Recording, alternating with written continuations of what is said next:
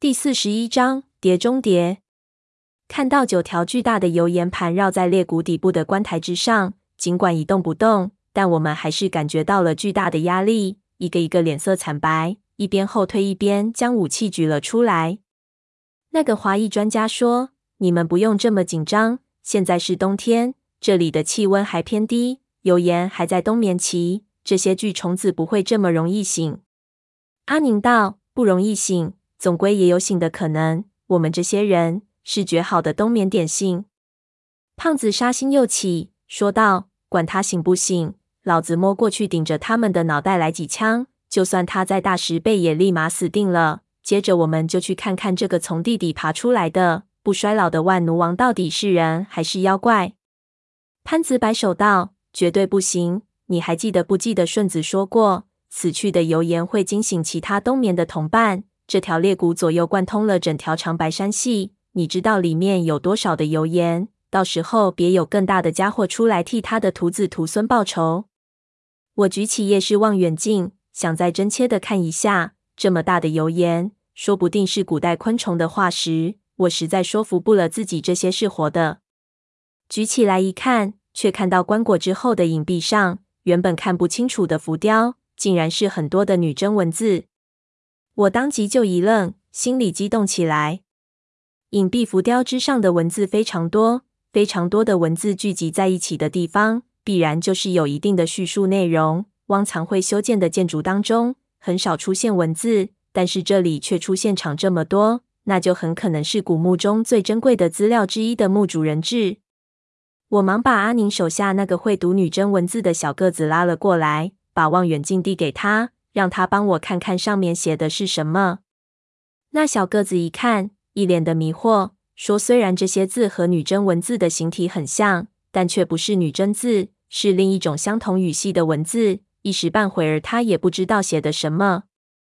我顿时又泄气，心中暗骂：“这万奴王也太狡猾了，简直不给我留一点破绽。”也难怪，像汪藏海这样处心积虑到了极点的人，在这里二十年。直接参与了上古皇陵的改造，也无法探到万奴王朝想隐藏秘密的那个核心。那万奴王为他设置了一个不可逾越的障碍，更不用说我们这些靠猜来行事的人了。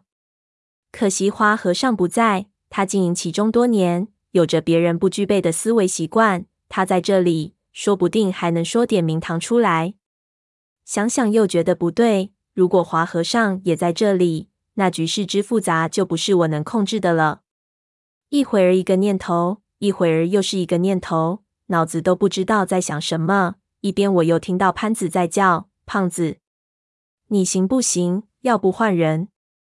我最不爱听到潘子叫胖子的名字，心中一跳，举头一看，只见胖子和那个柯克已经爬上了一条锁链，小心翼翼地走到了棺台的上空。胖子正在腰上系绳索，大概想像汤姆克鲁斯一样，从锁链上挂下去。悬空到棺椁上方，而且其他人竟然没有阻止，还在一边指示胖子的位置。我问阿宁怎么回事？这些人准备看九龙戏胖猪吗？阿宁道：没事，一般来说这样的方式不会惊动油盐冬眠。而且我刚才发现油盐的尾巴都被青铜锁链锁在了石台下的石桩上，它们的活动范围有限，只有步行靠近的人才有危险。他们来这里都想看看万奴王的棺椁中有什么。现在找到了棺椁又不能看，谁也忍不住。我说，就算胖子能垂下去，也不能翻开这么巨大棺椁的石头盖子。你也是看他出丑而已。阿宁说，他不是去翻棺椁盖，他是把起棺钩卡进棺椁的缝隙中。我们在上面的一根青铜锁链上挂上一个滑轮，然后我们在这里将棺椁盖子吊起来。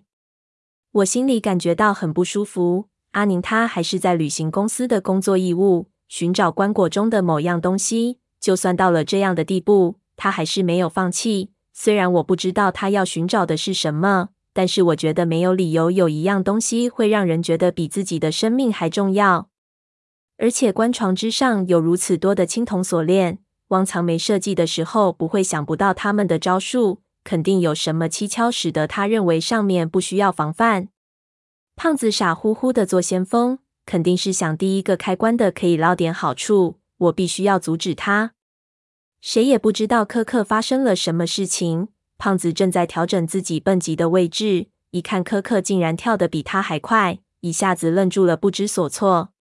接着，突然他自己也飞了起来，在空中竟然手舞足蹈的盘旋了一阵，就直往下掉去。幸亏他腰上有绳子，在脑袋快撞上棺椁的时候，绳子蹦直了，停了下来。脑袋下面就是柯克的尸体，我几乎吓晕过去。这景象太诡异了，难道锁链上有什么东西把他们垂了下来？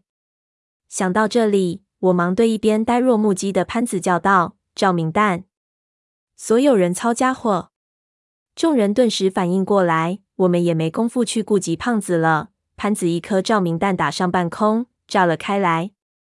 顿时，我们看到无数只影子在我们头顶上盘旋，好几只已经倒挂到了锁链之上，好奇的看着我们这些闯入巢穴的怪东西。